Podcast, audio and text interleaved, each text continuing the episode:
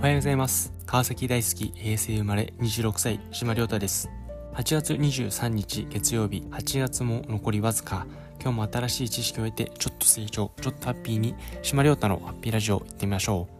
う。今回は学校の休校についてです。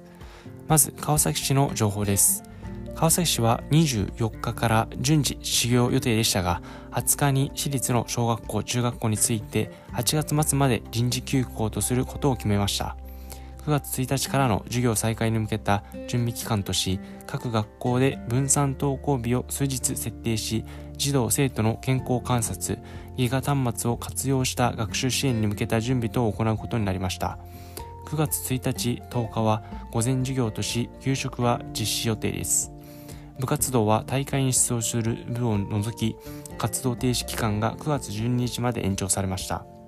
川崎市の高校は当初から9月1日開始予定でしたが、朝の時差通学の徹底、短縮授業の実施が基本となりました。部活動は小中学校と同じく9月12日まで活動停止期間が延長されます。川崎市立の特別支援学校は夏休みを延長せず、当初予定の授業開始日から8月31日までの期間は、給食なし、午前中授業となりました。9月1日以降は通常通りの授業のようです。児童生徒の居場所ワクワクプラザは8月31日までの期間は低学年を中心にやむを得ない事情で自宅に児童を見守る方がいない家庭の児童のみを対象に学校の教育活動とは別に児童生徒の居場所を設けるとのことです。引き続きワクワクプラザを利用される児童にはお弁当を持たせるなどをする必要があります。当初予定していた授業開始日から9月10日までの期間はワクワクプラザについて平日は13時から開室。土曜日は8時半から18時まで。日曜日は休みとなります。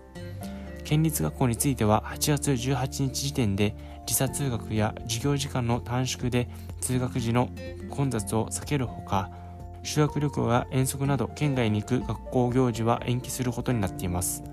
部活動については活動時間を制限した上で他校との練習試合などは中止することとなっています。また国としては一斉休校を行わないとされています。海外では学校での感染が増加した国もあります。まあ、今回おそらく暫定的な処置として休業延長になりましたが、社会の動きは延長しようがされまいがずっと動き続けています。